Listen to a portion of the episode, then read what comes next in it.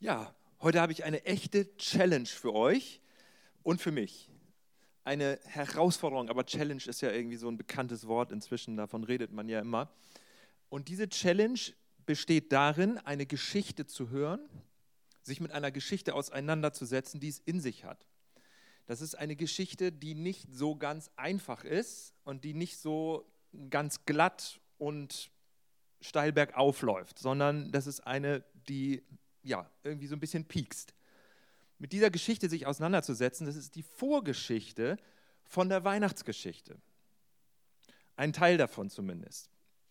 Und der Versuch, den ich unternehmen möchte, ist, heute diese Geschichte so zu erzählen, dass sie dir nahegebracht wird und dass du dich selbst darin wiederfinden kannst und dass du dich da einbetten kannst und sagen kannst, ja, das ist auch Teil meiner Geschichte. Dass du auch dich in dem Sinne wiederfindest, dass du sagst, es gibt auch Aspekte in meiner eigenen Geschichte, in meinem, meiner Beziehungssituation, in meiner ähm, Herkunft, die ist vielleicht auch so ein bisschen ähnlich wie diese Geschichte oder die ist zumindest auch so, dass ich sagen kann, ähm, das integriere ich und es ist nicht so glatt und es ist nicht so gut und es ist nicht so ungebrochen. Also, die Herausforderung ist, es mit einer Geschichte aufzunehmen, die es in sich hat, die nicht so einfach ist. Ähm, mein Ziel ist dabei, dass du nicht einfach nur eine Geschichte kennenlernst, so ist ja ganz nett oder so, sondern dass du eben auch den Trost und den Mut in dieser Geschichte siehst. Dass du das für dich mitnimmst und dass du das aufnimmst und dass du merkst, mein Glaube geht in Aktion. Mein Glaube wird aktiv, genauso wie es in dieser Geschichte passiert. Wir finden die in dem Familienstammbaum von Jesus. Morgen haben wir dann die richtige, echte Weihnachtsgeschichte. Und das hier ist aber der Vorlauf des Ganzen. Zwei Leitfragen möchte ich dazu stellen. Die erste ist, bevor ich überhaupt verrate, noch mehr zu, ihr habt das schon gesehen, um wen es geht, aber bevor ich das nochmal richtig ausführlich verrate, um wen es geht. Die erste Vorfrage, welche Eigenheiten und Normabweichungen fallen mir an, ein, wenn ich an meine Familie bzw. an meine Beziehungssituation denke? Denk mal kurz drüber nach, das brauchst du wahrscheinlich gar nicht mehr drüber nachdenken, dir fällt schon was ein. Ich sehe es schon an deinen Augen. Das ist die erste Frage und speicher diese diese Impulse, die dir jetzt zu dieser Frage gekommen sind, speicher die mal im Hinterkopf ab, wenn wir gleich uns das näher angucken. Die zweite Leitfrage ist, wie handelt Gott in unserer heutigen Welt und wie kann mein Glaube in Aktion treten? Denn darum geht es. Diese zwei Leitfragen werde ich nachher am Ende auch noch mal wieder zeigen und mal gucken im Licht der Geschichte, wie du sie dann betrachten willst. Wir schauen uns das mal an. Das Matthäusevangelium fängt so an, Matthäus 1, Vers 1 bis 5a. Buch des Ursprungs von Jesus Christus, dem Nachkommen von König David und dem Stammvater Abraham. Abraham wurde der Vater von Isaak, Isaak der Vater von Jakob und Jakob der Vater von Juda und seinen Brüdern. Juda wurde der Vater von Peres und Serach. Ihre Mutter war Tamar. Peres wurde der Vater von Hezron und Hezron der von Ram. Ram wurde der Vater von Aminadab, Aminadab von Nachschon, Nachschon von Salmon. Salmon wurde der Vater von Boas. Die Mutter war Rahab. Boas wurde der Vater von Obed. Die Mutter war Ruth. Obed wurde der Vater von Isai und Isai der von König David. Tja, da sind wir. Ich weiß nicht, was du jetzt dazu denkst oder was, ob du überhaupt irgendwas dazu denkst. Ähm, fangen wir mal so an. Ich weiß nicht, wer jetzt gerade von euch einen neuen Roman angefangen hat oder ein Hörbuch, ein neues Hörbuch. Ich äh, genieße das seit einiger Zeit, so Hörbücher zu hören auf, beim äh, Unterwegssein oder so. Und das ist eine ganz schöne Sache. Aber ich gehe eigentlich so gut wie jede Wette an. Das Buch, was du gerade liest, fängt nicht so an. Da würde ich mit dir um alles Mögliche wetten ein Roman, ja, vielleicht Telefonbuch, das ist ja eine Liste von Namen, dann auch noch fremdartig für uns klingende Namen. Das liegt daran, weil es orientalische Namen sind. Diejenigen, die nicht diesen Hintergrund haben, für die ist das fremd. Und diese, diese Einführung, dieser Anfang des Neuen Testaments, so fängt das gesamte Neue Testament an. Wie, wie kann das sein? Wie kann das möglich sein? Und der, der, Reflex ist ja, wenn du schon mal das Neue Testament gelesen hast, der Reflex ist ja, das ganz schnell über zu, zu überblättern, zu überspringen und zu sagen, lass uns zur eigentlichen Geschichte kommen. Matthäus 1, Vers 18, da ist die Geburtsgeschichte von Jesus. Da fängt es an. Das verstehe ich alles nicht mit diesen Namen, was soll das? Und die, ich meine, die Spannung lässt ja nun auch zu wünschen übrig. Es ist ja nicht so wahnsinnig spannend, diese Namen zu lesen. Ist, was ist das für eine Geschichte? Was ist das für ein Autor, der das macht? Was denkt er sich dabei? Die zweite Auffälligkeit ist natürlich, wenn du das liest, dann siehst du, das Ganze ist sehr patriarchalisch formuliert und ist auch in einer sehr patriarchalischen Kultur äh, formuliert. Also es wird ja ständig gesagt, der wurde der Vater von dem, der wurde der Vater von dem, der wurde der Vater von dem. Wenn du die alte Luther-Übersetzung liest, dann steht da noch direkter, der zeugte den, der zeugte den, der zeugte den. Also ich meine, das ist natürlich auch sehr auffällig und sehr patriarchalisch. Was hat es damit auf sich? Und ich möchte das heute mal nicht so machen, wie es reflexartig schnell geschieht, dass wir das alles überspringen, sondern ich möchte gerne dabei mal stehen bleiben. Bei dieser Vorgeschichte vor der eigentlichen Weihnachtsgeschichte. Und ich glaube, dass sie uns viel zu sagen hat in Bezug auf unsere eigene und in Bezug auf den Trost, den wir durch Jesus bekommen. Und sie hat uns zu sagen, wer dieser Jesus ist und wo er herkommt. Das ist das, worum es dem Autor geht. Wenn man das jetzt durchzählt, die Generationen, die da sind, dann stellt man fest, das sind 14 Generationen, die da erwähnt sind. Matthäus, der Autor, hat das nicht gemacht, um eine historisch akkurate Reihenfolge aufzuzeigen, wer von wem genau abstammt, wer wessen Vater oder Mutter oder so war, sondern es geht ihm um eine theologische Identifikation. Es geht ihm darum zu zeigen, dieser Messias, der geboren ist in Bethlehem, wer ist der und wo kommt der her? Darum geht es ihm. Und wir, die wir uns mit ihm identifizieren oder auf dem Weg sind, uns mit ihm zu identifizieren, wir haben auch Anteil daran, weil es eben auch unsere Geschichte ist. Weil wir in Christus sind, so wie es Paulus ausdrückt. Das heißt, dieses ist mit dabei. Das ist in der DNA des Messias. Diese Namen und diese, ganzen, ähm, diese ganze Vorgeschichte. Und diese 14-Aufteilung ist natürlich sehr gut strukturiert.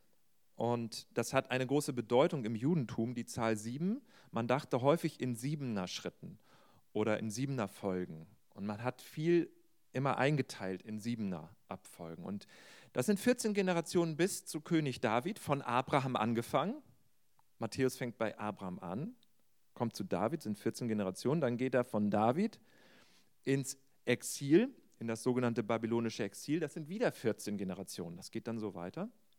Und dann kommen nochmal 14 Generationen vom babylonischen Exil bis zur Geburt von Jesus. Dreimal 14 Generationen. Extrem strukturiert, das fällt auf, wenn man es durchzählt. Und das ist eben einerseits der Hinweis darauf, dass es nicht unbedingt jetzt eine historische, genaue äh, Generationenfolge ist, sondern eine theologische Absicht, die dahinter steckt. Und das Zweite, was diese 14er Folge zeigt, ist, dass Gott in seiner Erlösungsgeschichte, in seiner großen Befreiungsgeschichte, die er schreibt, dass er ein, eine Struktur, eine Ordnung, eine gewisse gut, ja, gut strukturierte Geschichte schreibt dass er ein Gott ist, der in einer gewissen Struktur schreibt, auch wenn es Abweichungen davon gibt. Und zu diesen Abweichungen möchte ich jetzt ein bisschen näher was sagen. Denn diese Abweichungen sind interessant.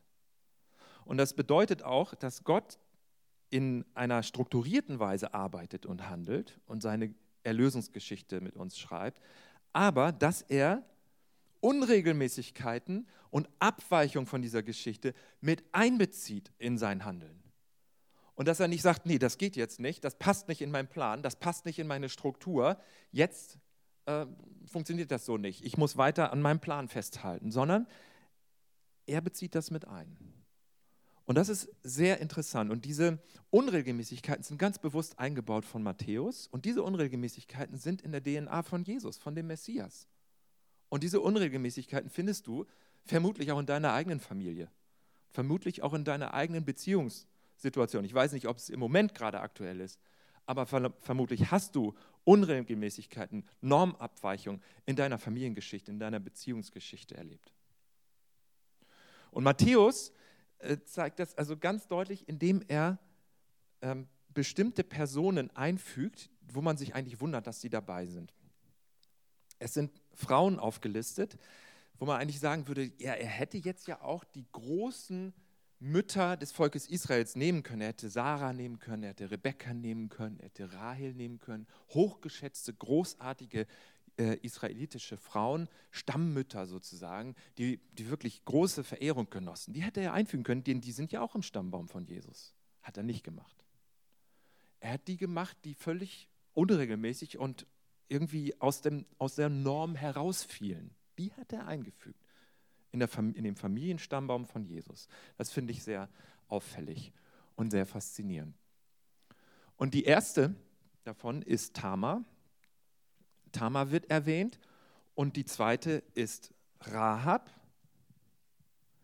Ähm, muss man eben gucken, wo ist Tamar? Nee, Rahab ist sogar die erste. Nee, äh, Tamar muss oben sein. Wo ist Tamar? Da ist Tamar, ne?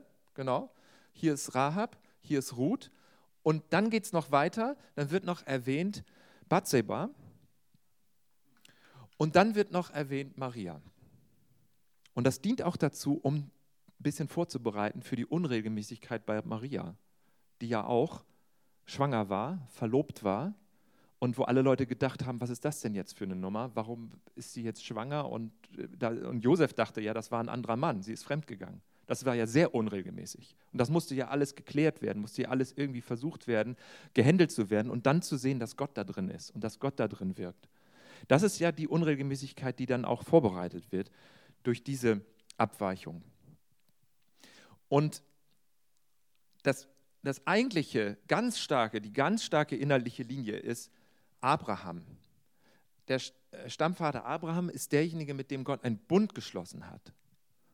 Und König David ist derjenige, worauf die Leute hofften, dass sie gesagt haben, es wird einmal ein neuer David kommen, ein guter neuer David. David, der historische David hatte so zwei Seiten, der war nicht immer so ganz gerecht und gut.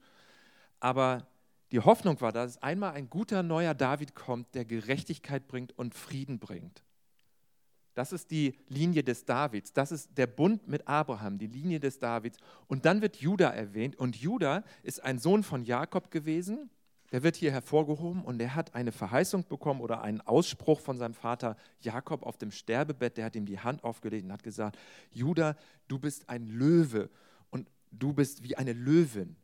Und das Zepter wird nicht von deiner Stelle weichen. Und vielleicht habt ihr schon mal gehört, der Löwe aus dem Stamm Judas das ist diese Verheißungslinie, die daher kommt, das ist ein König wird kommen. Also das sind die ganz großen Nummern hier. Abraham, das heißt derjenige, der geboren wurde, das ist die, die Verheißung des Bundes, das ist der Bund mit Abraham, das ist der aus der Davidslinie, der, der Spross, der aus dem Stumpf, man dachte, Davids Linie ist weg, ist kaputt, ist abgebrochen, aber da würde ein Reis, da würde ein kleiner Zweig wieder wachsen und der würde Gerechtigkeit bringen und Frieden bringen, ein gerechter Herrscher aus der Linie Davids. Das ist derjenige, der, der dahinter steckt. Und dann haben wir noch Judah, der eine, eine Machtposition, ein Löwe, eine Löwin Schutz bietet, der, dessen Zepter nicht von ihm weicht. Ein Löwe aus dem Stamm Judas. Also diese großen Linien, die stecken alle dahinter und führen zum Messias hin. Das sind die großen Linien. Und dann sind diese Linien, die aus dem Rahmen fallen. Und das fängt an hier bei ähm, Tamar. Über Tamar könnte man noch eine eigene Predigt halten, aber ich möchte mich heute auf Rahab konzentrieren.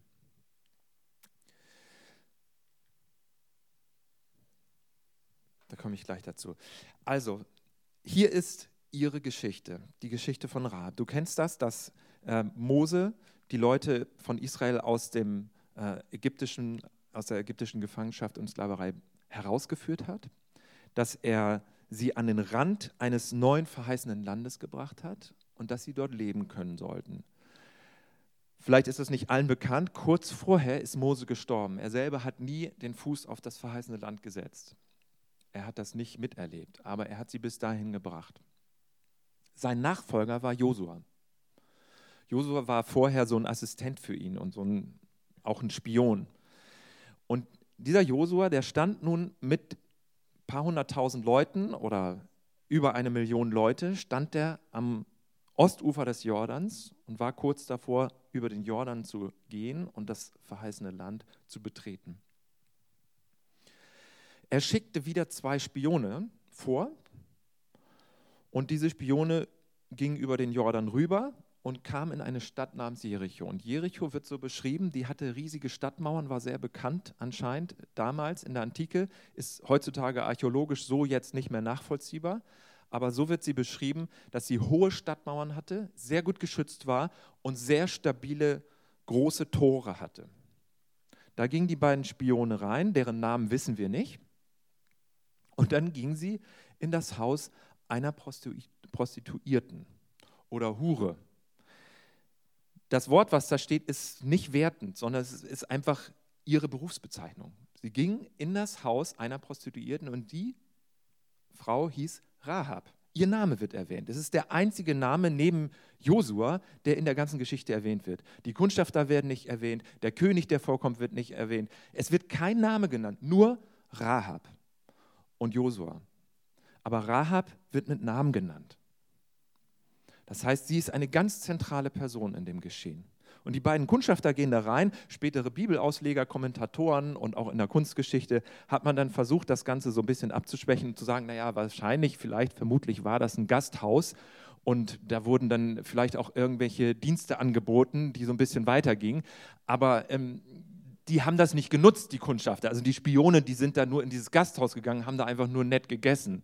Das wird dann immer so ein bisschen versucht zu erklären, damit die beiden Spione mit reiner Weste dastehen. Aber in dem Text wird da nichts von gesagt. Da steht einfach nur, die beiden, die gingen einfach in das Haus der Prostituierten. Also, so, so können wir das lesen. In Josua 2 übrigens, wer es nochmal nachlesen will. Vielleicht nicht mit den ganz kleinen Kindern. Auf jeden Fall äh, kommen sie dann da rein und, ähm, und dann ähm, erfährt der König von Jericho, erfährt, dass zwei Spione in der Stadt sind.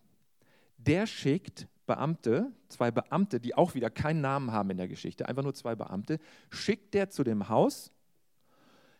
Irgendwie bekommt Rahab davon Wind und versteckt die vorher auf dem Dach. Und auf dem Dach ist, sind Flachdächer damals in Kanaan gewesen, in, in äh, Israel.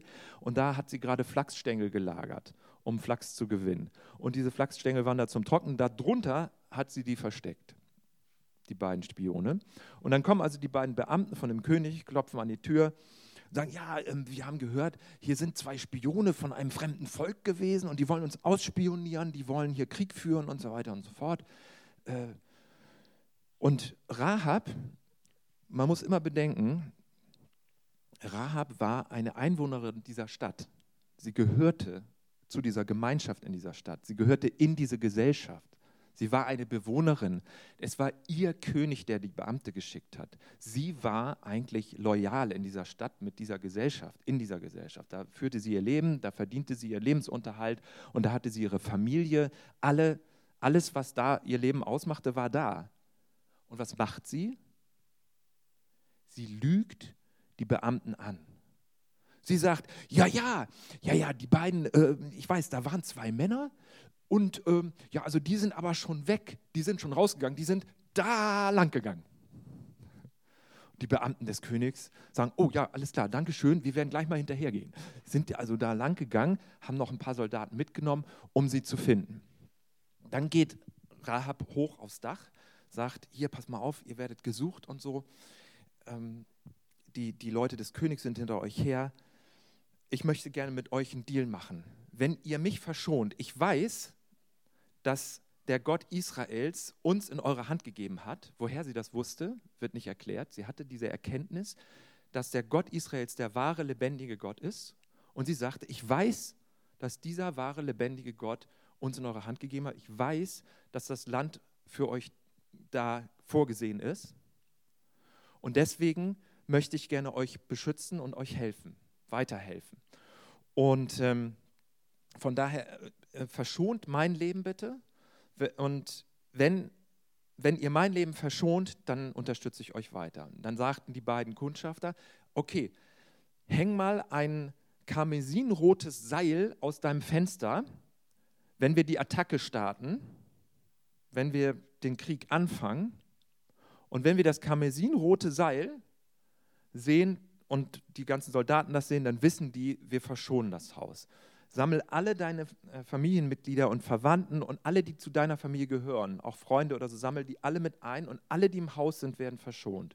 Wer aus dem Haus rausläuft, da können wir nicht für garantieren. Und wenn du unseren, wenn du unseren Vertrag brichst, indem du uns bei dem König verpetzt, dann können wir auch für nichts garantieren. Aber wenn du dich daran hältst, dass du deine Familie, deine, deinen Vater, deine Mutter, deine Geschwister und deine Verwandten versammelst im Haus, dann wirst du verschont.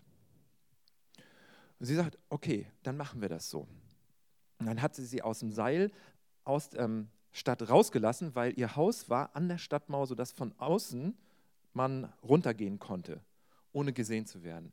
Und dann sagte, sagte sie zu den Kundschaftern, sagte sie noch, also ihr geht jetzt am besten mal drei Tage lang und versteckt euch in den Höhlen im Gebirge und zwar nach da. Ja?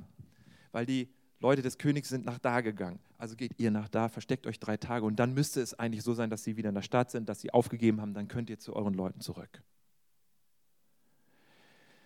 Also, so hat sie diesen Deal gemacht. Sie hat sich diesem Gott Israels irgendwie angeschlossen oder, oder sich dem hingegeben und ausgeliefert und gesagt, ja, das ist so, das akzeptiere ich so. Und sie hat diesen Deal mit den beiden Spionen gemacht. Und dafür ist sie in der Geschichte des jüdischen Glaubens und des christlichen Glaubens unglaublich berühmt geworden. Und es ist faszinierend, wenn man bedenkt, dass eine kanaanitische Prostituierte eine der größten Glaubensinspirationen für jüdische und christliche Leute ist.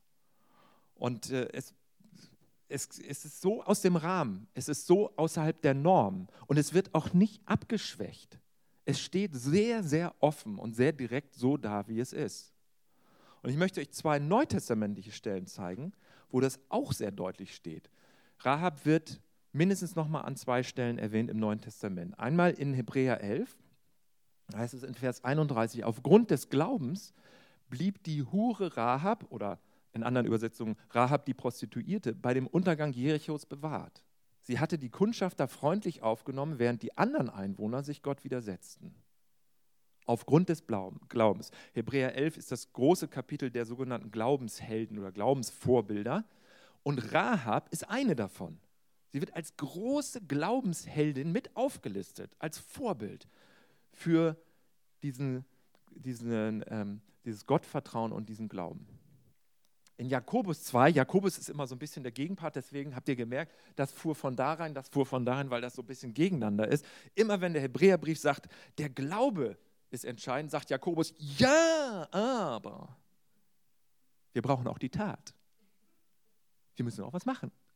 Es nützt nichts, wenn du nur was für wahr hältst. Und das stimmt auch, damit hat Jakobus recht. Es ist immer so einer so, halt, aber, aber, aber. Ne, ihr kennt ja so Leute vielleicht auch, ne? Hört man sich was an und sagt, ja, ja, ja, ja. Und dann hat jemand lange was erzählt, sagst du ja, und dann kommt einer und sagt, ja, aber. Ne, so also kommt mir Jakobus immer vor. Ja, aber. vergiss nicht die Aktion, vergiss nicht den Schritt, vergiss nicht die Tat. Ja, es ist ja durch, in Wirklichkeit ist es ja nicht durch ein Fürwahrhalten, dass Rahab so ein Glaubensvorbild ist, sondern wurde nicht sogar die Hure Rahab, Rahab die Prostituierte, aufgrund ihrer Taten gerecht gesprochen, denn sie nahm die Boten auf und ließ sie auf einem anderen Weg entkommen. Also hier werden die Taten erwähnt. Und es stimmt auch, Glaube ohne Taten ist, ist nicht unbedingt, es heißt nicht, dass es kein Glaube ist. Es mag Glaube sein. Und es ist auch Glaube, aber er nützt nichts, er bewirkt nichts. Der Glaube führt zu nichts. Es wird niemand befreit, es wird niemand gerettet, es wird niemand geheilt, wenn der Glaube nicht eine Tat hat. Und das sieht man hier. Das betont Jakobus bei Rahab. Sie hat diese Tat begangen, dass sie die beiden Spione versteckt hat und dass sie mit ihnen einen Deal gemacht hat und dass sie sie geschützt hat. Das war die Tat, die sie getan hat. Und hätte sie die nicht getan, hätte sie nur gesagt, ich weiß, dass Gott das Land in eure Hand gegeben hat. Ich weiß, dass er der wahre Gott ist. Wenn sie das einfach nur bestätigt, bekannt hätte, aber nicht zur Tat geschritten wäre, dann hätte ihr und ihrer Familie das nichts genützt.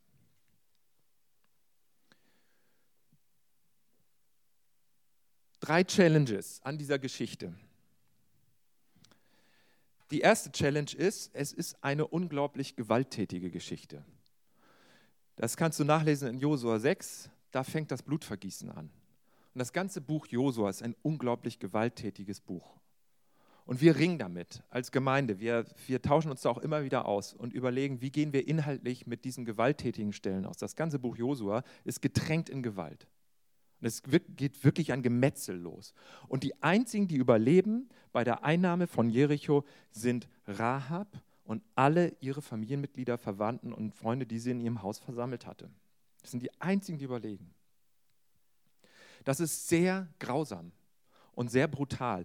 Und das, was die Sache noch schwieriger macht, ist, es ist nicht nur ein gewalttätiges Buch, es ist nicht nur eine gewalttätige Geschichte, sondern es ist auch eine scheinbar von Gott sanktionierte Gewalt, von Gott legitimierte Gewalt.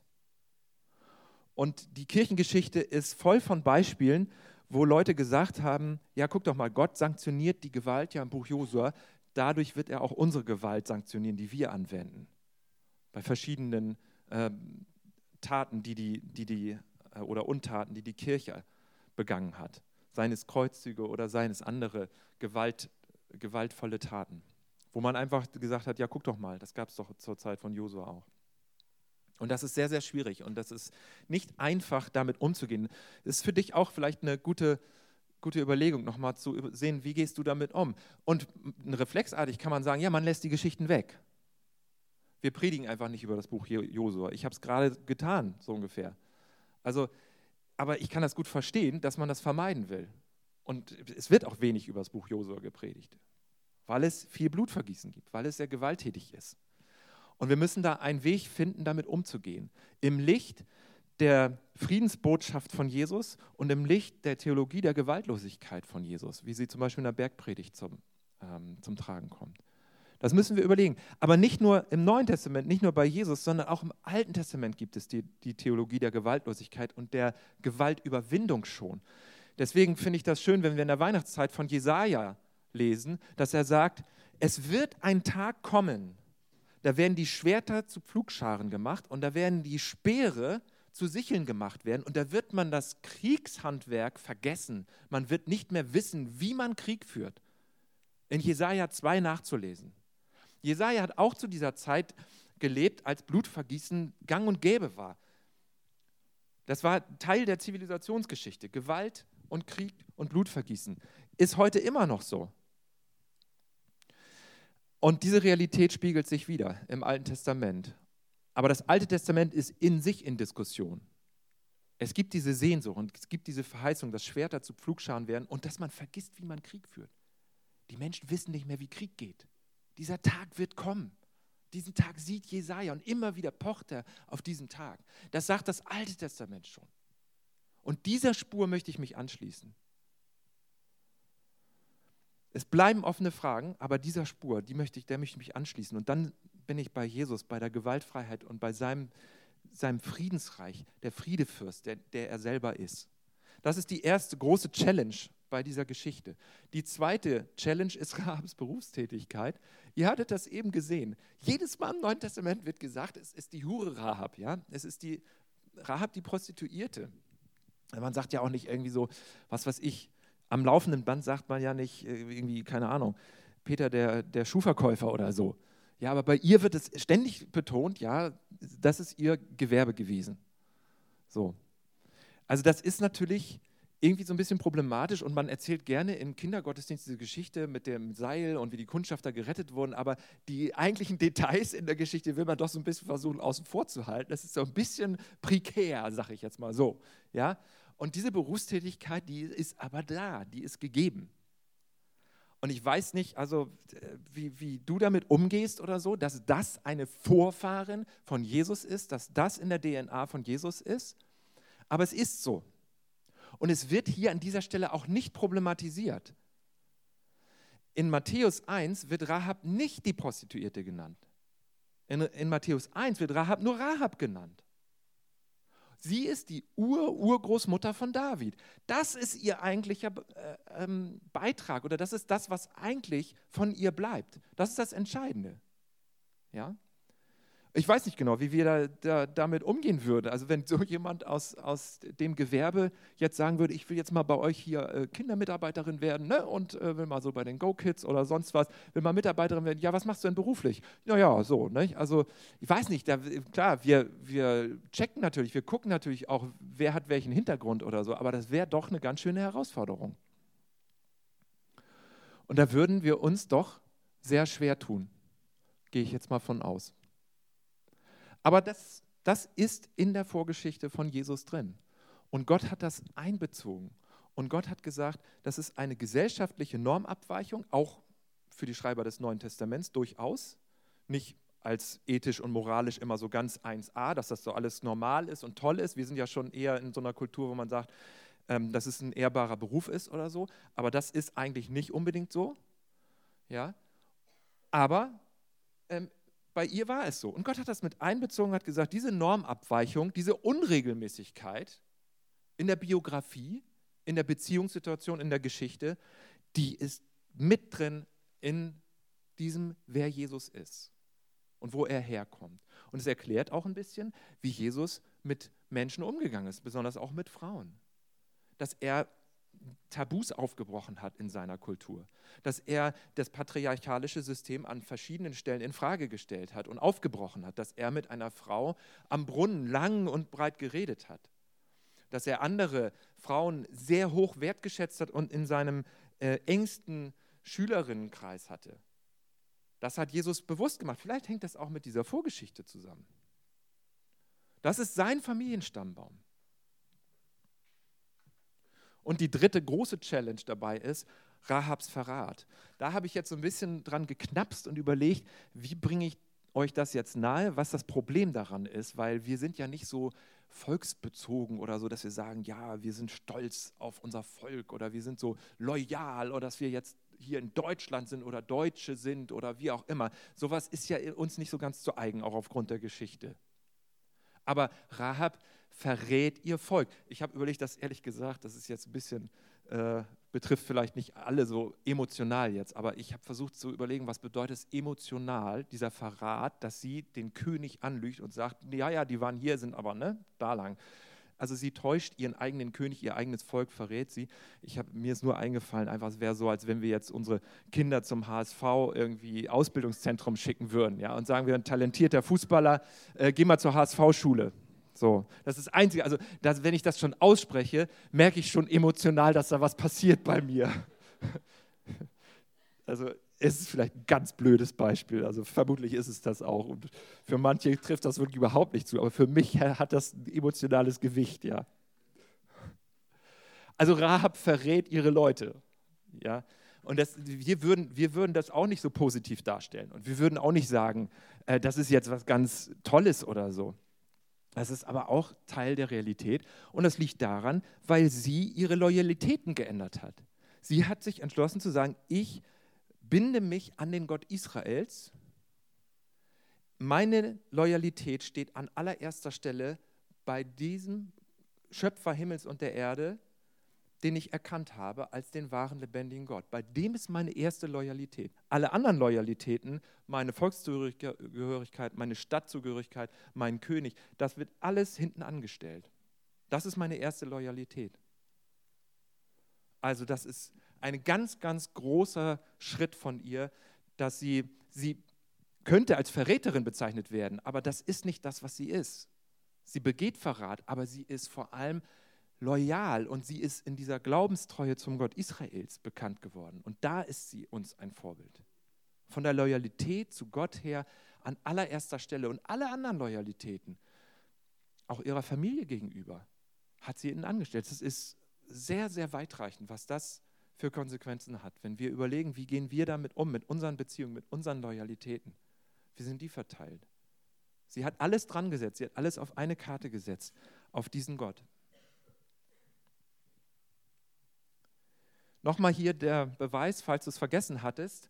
Rahab, also Salmon wurde der Vater von Boas, die Mutter war Rahab, also die Mutter von Boas. Boas wurde der Vater von Obed, also Rahab wird ja auch hier nur wirklich mit Namen bezeichnet. Obed, die Mutter von Ruth. Obed wurde der Vater von Isa und Isai der von König David. Und König David ist sozusagen der Ur-Urenkel von Rahab in dieser inhaltlichen theologischen Linie. Nicht historisch gesehen, aber inhaltlich theologisch ist es der Ur-Urenkel. Und das ist unsere Geschichte. Und der Sohn Davids ist der Messias, ist Jesus. Nochmal die beiden Leitfragen, wenn du dir diese Geschichte so mitnimmst, wenn du dich darin versuchst, so ein bisschen wiederzufinden und einzubetten. Nochmal, welche Eigenheiten und Normabweichungen fallen mir ein, wenn ich an meine Familie bzw. an meine Beziehungssituation denke? Das war die Frage am Anfang, jetzt auch nochmal im Licht dieser Geschichte. Und wie denkst du darüber? Wo siehst du Auswegslosigkeiten? Wo siehst du Abbrüche? Wo siehst du, siehst du so wie der, wie der Stumpf von der Davidslinie, wo man dachte, das geht nie wieder weiter, wobei ein neuer Zweig wächst? Wo Gott etwas mit einbeziehst, wo du gesagt hast, das ist so gebrochen, das kann nicht mit einbezogen werden. Beziehe die Gebrochenheiten in deiner Familiengeschichte, in deiner Beziehungssituation mit ein. Integriere sie. Versöhne dich damit. Gott hat das auch gemacht. Und die zweite Leitfrage, wie handelt Gott in unserer heutigen Welt? Wie kann mein Glaube in Aktion treten? Da sind wir wieder bei Jakobus und das möchte ich einfach als Inspiration so mitgeben. Wie kann dein Glaube in diesen Tagen, in der nächsten Zeit in Aktion treten? Wie kannst du jemandem eine Hilfe zukommen lassen, so wie Rahab das gemacht hat? Wie kannst du jemanden segnen? Wie kannst du dir Zeit nehmen für jemanden? Und denke nicht, dass das nicht relevant wäre und denke nicht, dass du es nicht tun müsstest, weil vielleicht deine Geschichte so gebrochen ist. Eine gebrochene Geschichte ist keine Ausrede. Wie kann dein Glaube zu einer Tat werden in dieser Zeit? Soweit. Amen.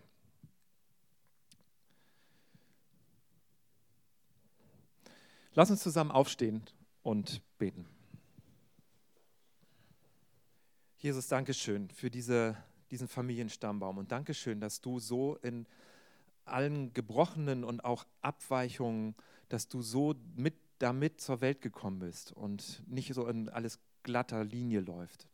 Dankeschön, dass du dich so reinbegeben hast in unsere Welt, in unser Leben. Dankeschön, dass du in uns lebst durch deinen Geist.